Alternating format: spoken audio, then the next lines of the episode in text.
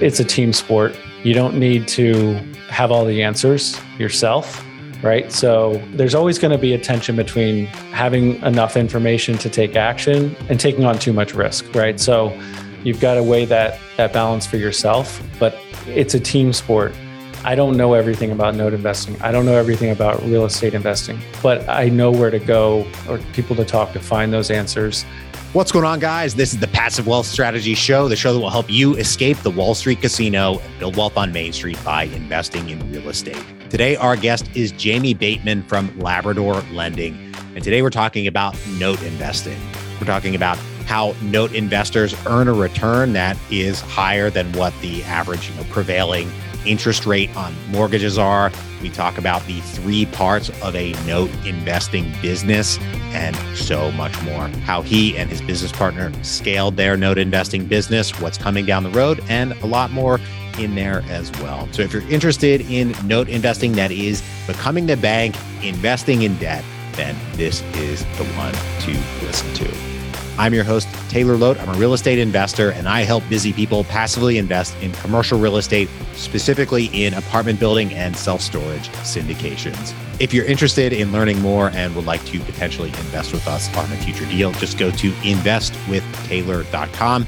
Fill out the form, schedule a call with me, and I will look forward to speaking with you then. If you're an Apple Podcast user and you enjoy the show, please take a moment and leave us a rating and review on Apple Podcasts. Five stars if you don't mind, guys. I appreciate that so, so much. That helps other people learn about the show because that helps us rank higher in the Apple Podcast ecosystem. And I'm always honest with you guys. That gives me a nice little warm and fuzzy feeling because I get to see that you're engaging with the content and you're escaping the Wall Street casino along with us. If you know anyone who could use a little bit more passive wealth in their lives, please share the show with them and bring them into the tribe. Don't forget to subscribe and catch us here every Monday, Tuesday, and Thursday. Right now, our guest is Jamie Bateman from Labrador Lending, and we're talking about note investing and various aspects of that world. Without any further ado, here we go.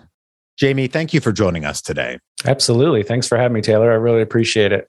We've had a great conversation so far. Turns out it's a small world. Your dad lives right next to the high school where I went to school at and right near my That's parents. Right. Really funny, tiny world. For our listeners out there who don't know about you, your background, your note investing experience, and all that, can you tell us about what you do and what you invest in? Absolutely. So I'll skip the the childhood years and uh, went to school at uh, Gettysburg College. I didn't tell you that. And then um, reason I bring that up is I played lacrosse there. It was you know I was so consumed with athletics that it, frankly I didn't really have a grand plan as far as what am I going to do when I get out. So tried a couple different things did some coaching of lacrosse. Well, I found myself at a title company for my first real job had no idea what a title company was, what title insurance was, realized how little I knew about mortgages and real estate in general, even though my aforementioned dad has been a realtor for decades and had been for quite some time at that point. So you just don't learn a lot about real estate and title and things like that in, in school typically. Later, I joined the military and did some other things. I ended up working for the Department of Defense. I went part time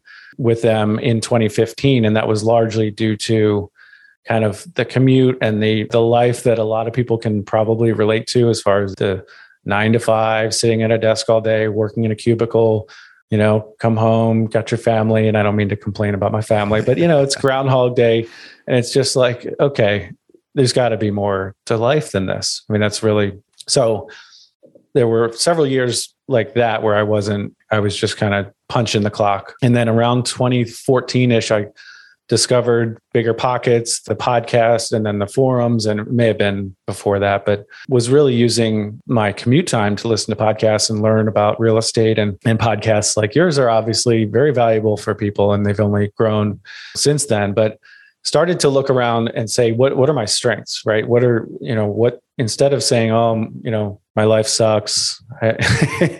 What can i do about this? How can i take ownership of my situation? So realized that hey i actually did i did work at a title company and i also worked at a mortgage broker after that. My my father's a realtor. My brother is a loan officer. Started realizing i, I kind of have a team in place already. My wife had also worked for a title company. So started to shift my mindset. And that's really what kind of was the impetus to get into single family rentals and notes like I'm in now. So I can absolutely go into a lot more detail, but let me know if you, if anything comes to mind as far as question. Absolutely. Well, you know, we've talked about notes on the show in the past, and you know, uh, folks can refer to to previous episodes about that. But at a very very high level, can you just give us a, a very high level overview yep. for the folks who might not know, so we can all sure. be up to speed here? Yeah, and it does. You know, it's not something a lot of people, even if you're familiar with real estate investing you may not have ever heard of mortgage note investing, and we buy mm-hmm. mortgage notes. So there are lots of types of note investing. So the most basic level, a note is a promise to pay.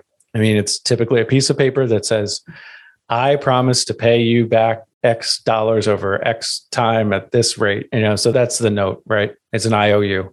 Well, most of your listeners are familiar with what a, a mortgage is, right? So the note is the promise to pay, and the mortgage itself, the document is actually a security instrument that collateralizes that note. So it, it ties the note to the property in our case. So higher level, more basic answer, I become the bank. I become the lender. So, you know, if you Taylor have a mortgage on your on your house, you know, that's owned, say the lender is Chase I could actually buy that mortgage. You know, typically those aren't the mortgages we're dealing in ourselves, but I can buy that mortgage as an example. And now you are the borrower and I am the lender and you owe me that money. I take over the receiving those payments. So you can get into all types of mortgage note investing. You can invest in first lien, which we do. You can invest in second lien mortgage notes, more of the HELOCs and other types of loans. And or some other niches are performing versus non-performing. You know, we buy performing and non-performing first lien mortgage notes and we become the lender in those situations and we buy them all across the country. So, I think the biggest for those unfamiliar the, the best way to think about it is you become the bank. I don't originate any loans. I buy pre-existing mortgage notes and I become the lender on those mortgages. I love it and you know, I've seen others, I've spoken with others who have had success in the note space. It sounds like a, a great way to get started if folks are interested in going that direction. But, you know, on the flip side of that, yep. it also seems like it's to get started can require a larger amount of capital, or at least if you want to get going, a lot of those bigger banks will only sell their notes off in very large package deals. Yep. Whereas, you know, busy professional wanting to get started isn't going to have millions upon millions to, no. to get going. So how did you get started in sure. that space? Do that first. So we'd been doing rentals and rehabs and for for several years prior to that. So I did have some real estate background and like I mentioned, the the title and and mortgage background. So I wasn't entirely unfamiliar with residential real estate investing. And I say that because there are some people I think jumping into the note space that probably shouldn't yet for various reasons. How I got started was I, again, bigger pockets as well. I started following the forums and, and reading and just started networking. It's a very in, inefficient space. It's, you know, just like real estate can be, it's very relationship based. You've got to kind of roll up your sleeves and, and decide that you're going to learn. So I read books, I listened to podcasts, I read the forums, I started interacting with with other note investors joined facebook groups started asking questions. And then my first deal was in early 2018 about four years ago. So i've been in the note space about four years now. And chris seveney and i he was on your show last year. Mm-hmm. he and i did a joint venture together. That was my first deal. And he you know i was the quote unquote money partner. He was the more active day-to-day manager of this deal I later did some more passive note investments along the way in 2018. And then by, I'll say January 2019, I was ready to, felt like I'd learned enough to really actively start buying notes, you know, into my own portfolio. You're absolutely right. It, you know, it can be, it's touted as a passive, you know, mailbox money and that kind of thing by some of the gurus out there it can be just like anything and re- like as you're very familiar with syndications and real estate those can be mm-hmm. passive and they can be active depending on what what hat you're wearing right? Same thing with notes. I mean am i ever going to be physically swinging a hammer or or doing anything you know physically demanding with notes? Probably not. But is it passive for me currently? No not at all. There's a lot of moving parts and so that's a whole you know discussion in and of itself but i started ratcheting things up and i started buying my own using my own money to buy notes and yes you're absolutely right it can be more capital intensive to get in than because you're not able to to use leverage to buy notes. You can't walk into a bank and say, "Hey, I want to borrow 100 grand and go buy this this mortgage note," like you can for a rental property or primary residence or you know hard real estate investments. So that is a downside. It is does normally require more capital up front. And I always recommend you put your own money at risk first, you know. But mm-hmm. like any other investment or asset class or investment strategy, you're going to run out of your own money typically, right? If you're not, then I maybe you you don't need to be investing in notes if you have that much money. So the way I look at things, and this is true for real estate as well. So I'm sure it's not a, a brand new concept for you, but the way I look at my business now, it's has three parts to it. One is finding notes, which has been increasingly more challenging. And another, is, the second is finding capital to buy those notes. And the third piece, which is critical, is managing those assets, asset management. Those are the three parts of my business. So since 2019, I've scaled considerably. We've I've done partials. So that's another way to, to get access to capital to buy notes. I've done joint ventures myself. Chris and I have since opened a mortgage note fund that so we raised passive investor capital and we go out and buy non-performing notes mostly. And I'm about to launch a second fund here shortly and so, yeah, there are passive ways to invest in notes. We've got a blog post on my website that goes through in a lot of detail, and I'm not plugging it; it's free, but there's a ton of detail on there in this one one blog post about how passive note investors can work with active note investors, and it's a spectrum. It's not black and white. There are many ways, like we were talking before we hit record, many ways to skin the cat and many ways to approach note investing, just like there are in real estate investing as a concept, I like notes. I think it's one of those strategies that's kind of hidden from the mainstream. When people think about real estate investing, they know about go buy a single family or go flip a house, but they don't know about the rest of the world that's out there for real estate investors. And in this case, becoming the bank and investing in notes. And so those three parts of a note business or your note business, finding new deals, finding new capital to do those deals, and then obviously managing the deals that you already have.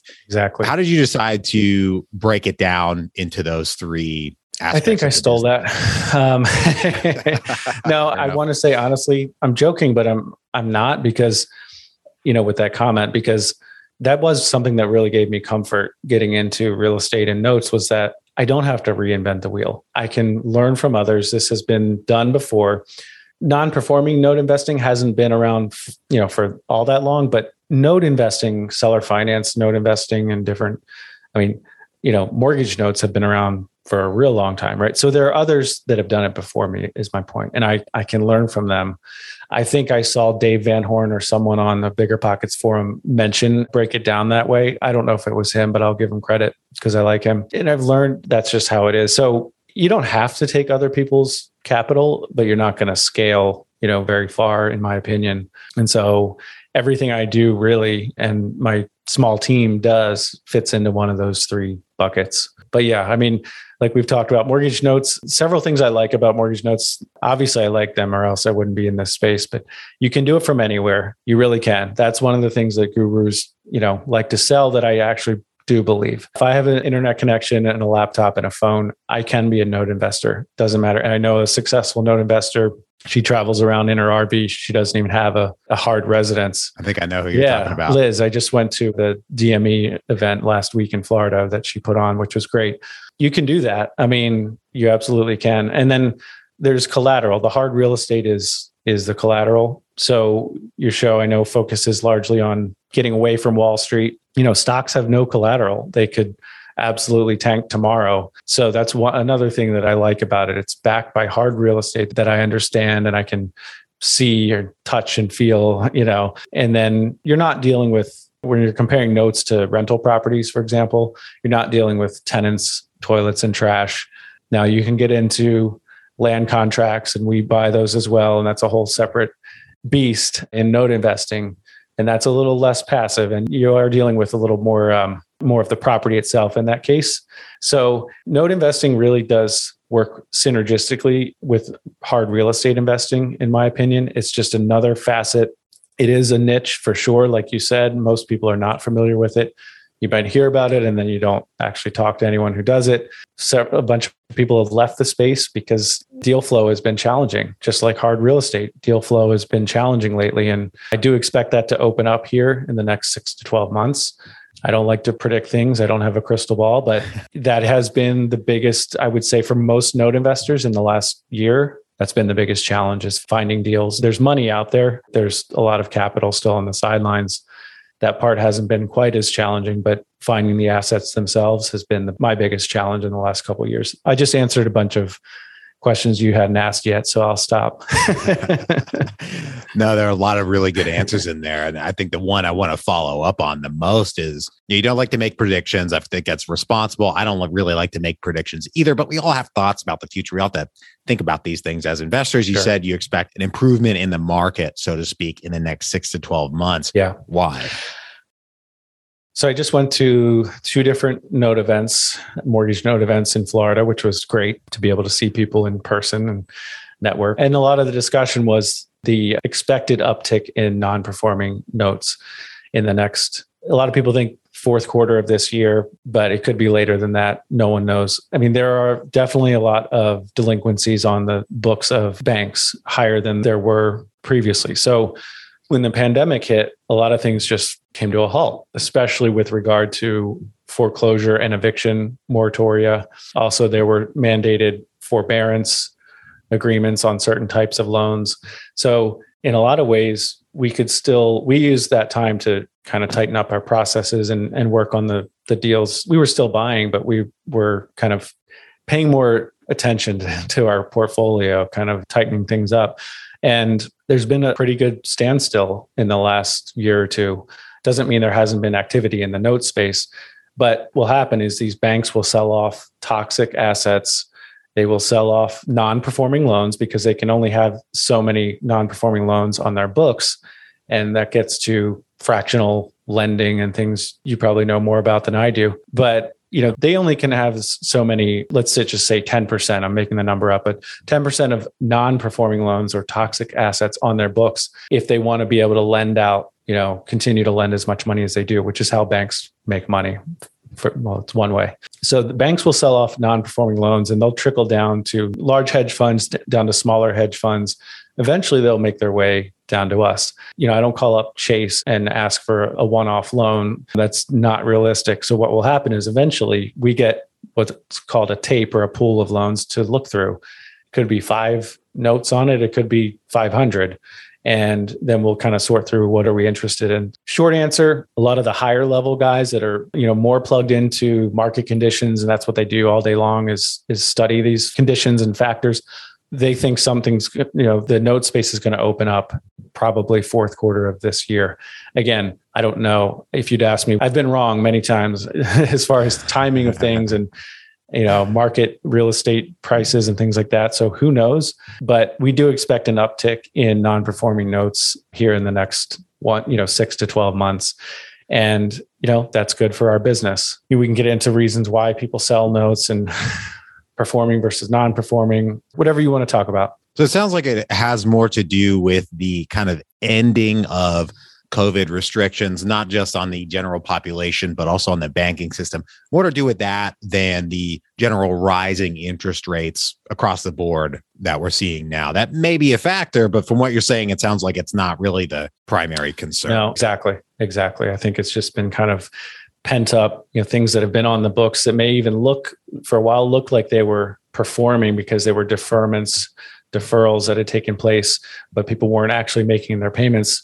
Also, the end of the stimulus, right? And that's been, I mean, the the stimulus money that went out as well as unemployment payments, I think, have come down considerably. So both existing toxic assets, existing non-performing loans that were kind of still on banks' books and hedge funds' books at the time, during the pandemic, as well as some of these performing loans that made it through the you know, where the borrowers were paying through the pandemic because that they were kind of being propped up a little bit.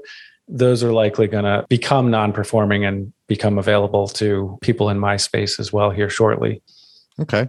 So as it stands, you know, even with interest rates going up, they're still at, you know, all-time relative all-time lows and and the rates are frankly much less than I would like to make on any investment that I make as sure. the interest rates sure. that yep. is. And I'm sure your your investors are probably the same. So the question then becomes how does a note investor create an attractive yep. return, Great. you know, more attractive than just a straight up mortgage rate, which is fairly low. Absolutely. No, that's a very good question. The answer, the primary answer is we're buying at a discount. Okay. So, you know, I've referred to performing and non performing already. The quick analogy is performing note is like a, a buy and hold rental property, right? And so there's not a ton of room there to add value and to the asset itself but you can still make a 12% yield on a note that has a 4% I, I don't buy 4% notes but let's let's say a, a, note that has a coupon rate of 7% just making this up when i say coupon rate i mean the note the interest rate on the note is 7% if i buy that at a steep enough discount well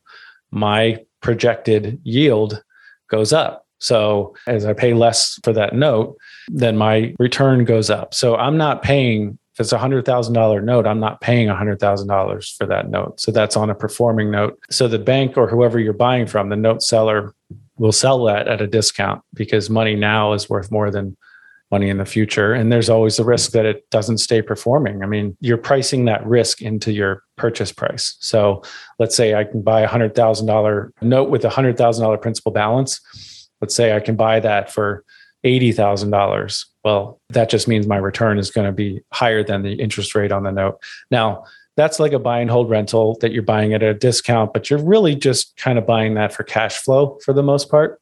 A non performing note is a whole different animal. And that's where it gets a little more active. That's more like a fix and flip, or in the syndication world, where you're buying a property you're adding value to either the property itself or the way the property is run, which is oftentimes the case, and you're increasing value to that property, right? So you're either in the note, in the case of non performing notes, I'm either exiting through the borrower or through the property. A quick example through the borrower would be a loan modification, right? So I'll give you a quick, and I've done a, a bunch of these and we continue to do them. Quick hypothetical is I buy a $100,000 non performing loan for $60,000. This is non performing, right? Mm-hmm. There are a bunch of arrears. So the borrower's payoff is actually higher than 100,000. I may be able, able to modify this loan, create value by raising the principal balance. And it gets a little, little bit more in the weeds than we probably want to go, but I can actually create a modification where the principal balance is now $110,000. If I get that borrower repaying for eight to 10 to 12 months, I can actually sell that for, let's say, $90,000. So something I bought for 60,000, I could sell for 90,000. Sounds great. Doesn't work every time. The borrower, you know, it's like parenting. I don't know what I can't control everything my kids do. So I hope to go that route. It's normally, you know, more profitable to work through the borrower and work something out. But unfortunately, a lot of times that doesn't work and we end up having to take the property. And so if you're exiting through the property, there are different ways you can go. It can be a deed in lieu, it can be actual foreclosure. And so if you're exiting through the property, you're going to end up with that property and then sell the property. So just to back up, a non-performing loan, non-performing note is more like a fix and flip on an actual property. It normally takes longer than a fix and flip, not as long as, you know, maybe a syndication all the way through exit. You can project 2 to about 2 years for a non-performing loan. Could be 2 months, it could be 5 years. But there's a clear exit point on a non-performing loan where with a performing loan they just keep paying. You just keep collecting. You know we buy performing loans to keep keep the lights on. And because it's a business i'm running a business i have people who work for me. And so i, I do like performing loans. It's a stable boring yield. But in times of uncertainty like right now it's not the worst asset class to be invested in. Absolutely. Okay. So definitely gets pretty complicated, but there are ways to force value add and create value and, and all of that. And before we go to the kind of end of the show, I want to touch at least on now, this is obviously preface this that this is not, none of this is advice, investment advice or otherwise, but I want to touch on the tax aspect of it. Sure. I understand that the interest payments, I believe, are treated as ordinary income. That's if correct. you buy them on your own. Whereas the value add, if you do the non-performing and get it performing, sell it off, is that treated as a capital gain normally? So great question. I end up saying it depends all the time in this space. Mm-hmm. Talk to your CPA.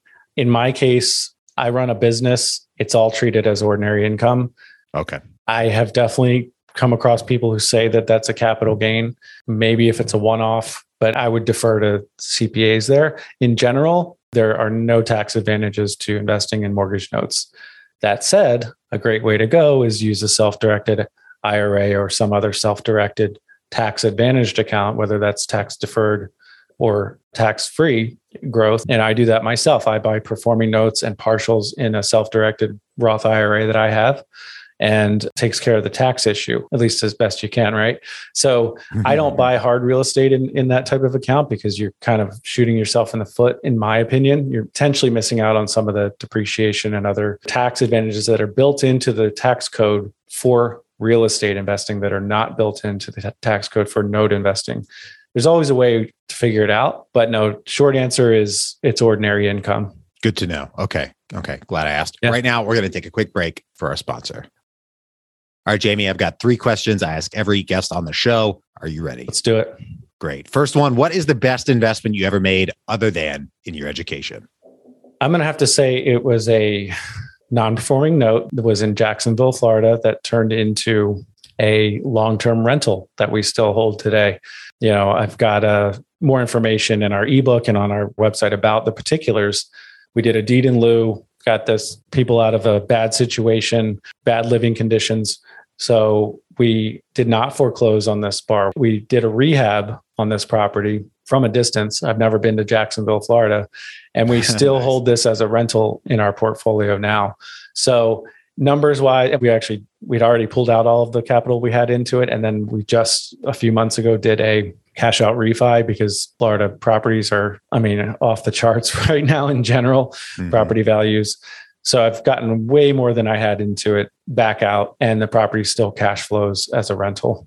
Awesome. Nice. Yeah. Well, we had the best investment. Yeah. Now we go to the other side of that coin, the worst investment. Yep. What is the worst investment you ever made? So I did some online crowdfunding passive investing a few years ago, and some of this is still playing out, but I was impatient and didn't do enough research on mm. the operators. And I, I've since certainly learned that that's a critical piece. You know, I don't necessarily have anything against crowdfunding in and of itself, but I did some investing through realty shares and you can pick. Didn't they go out of business yeah, or something? Yeah, a, a few did. of those have gone. You are correct, sir. But I saw your expression. Sorry. and I can't even pick. There were a few investments that I, I mean, the one nice thing about that type of investing is you can sprinkle your you know you can invest varying amounts across numerous different investments so i had several investments that went really poorly and some are still lingering but the takeaway was that i just i didn't do enough research on the operators themselves absolutely i think my concern my biggest concern with a lot of those platforms is that they kind of drive the investor or they themselves prioritize the deal over the operator or the team and the operator the team being such a big key that I think the passive investors that go with on those platforms would oftentimes be better served by focusing more on the team, 100%, the operator, 100%. and the deal. And, you know, why are those operators on that platform? I mean, you know, I'm not saying all operators on those platforms are bad operators, but you know a lot of really good operators don't need to go that route because they have such a built-in you know such a reputation for delivering on their promises over the years first of all they don't need to inflate the you know the projected returns which is you can put anything on a piece of paper right mm-hmm. so you know maybe second guess the operator if they can't raise capital outside of those platforms it's hard to say i would say i probably agree with that on the whole but on the other side of that, I do know operators who I personally passively invest with and plan to continue in the future who have raised capital through a few of those platforms. I'm obviously not mentioning names right, here, right.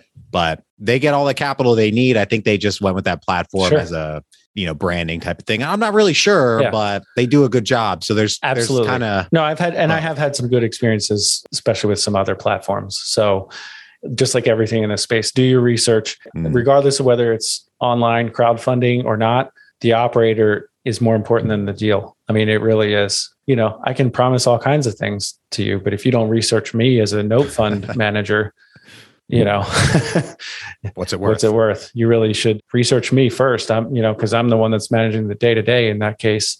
So I can go buy whatever notes I want, and you know, you don't really have you're you're giving up control as a passive investor, giving up some of that control. Well, you better speak to others who've invested through these operators and do your research. 100%. My favorite question here at the end of the show is what is the most important lesson you've learned in business and investing? Uh, I'd say, you know, I think it's a team sport. You don't need to have all the answers yourself, right? So there's always going to be a tension between having enough information to take action and taking on too much risk, right? So you've got to weigh that that balance for yourself, but it's a team sport. I don't know everything about note investing. I don't know everything about real estate investing, but I know where to go or people to talk to find those answers.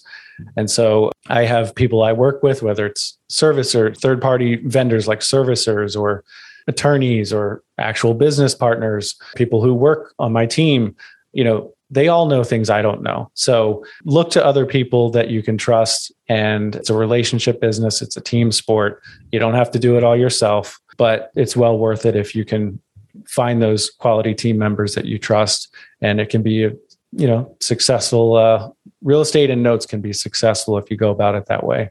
Love it. Well jamie thank you for joining us today. It's been a great conversation.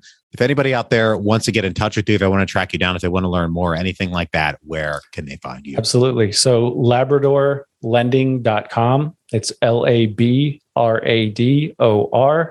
lending.com my email address is Bateman James at labradorlending.com. A little bit of a mouthful. And that's probably the best place. If you're looking for a mortgage loan servicer, bifils.com. It's B I F I L S.com. But one stop shop is labradorlending.com. I really appreciate you uh, having me on, Taylor. This has been a lot of fun. And yeah, I can talk about notes and real estate all day. So thanks a lot. I really appreciate it. well, my great pleasure. It's been uh, fun's been all on this end. So funny to see also the the small world that we live in and and all of that. But uh, want to thank everybody out there for tuning in. If you're enjoying the show, please leave us a rating and review on Apple Podcast. Five stars if you don't mind, you guys. I appreciate that so, so much. That helps other people learn about the show because that helps us rank higher in the Apple Podcast ecosystem. And I'm always honest with you guys. That gives me a nice little warm and fuzzy feeling because I get to see that you're engaging with the content and you're escaping the Wall Street casino along with us. Don't forget to subscribe and catch us here every Monday, Tuesday, and Thursday. Right now, I hope you have a great rest of your day, and we'll talk to you on the next one. Bye bye.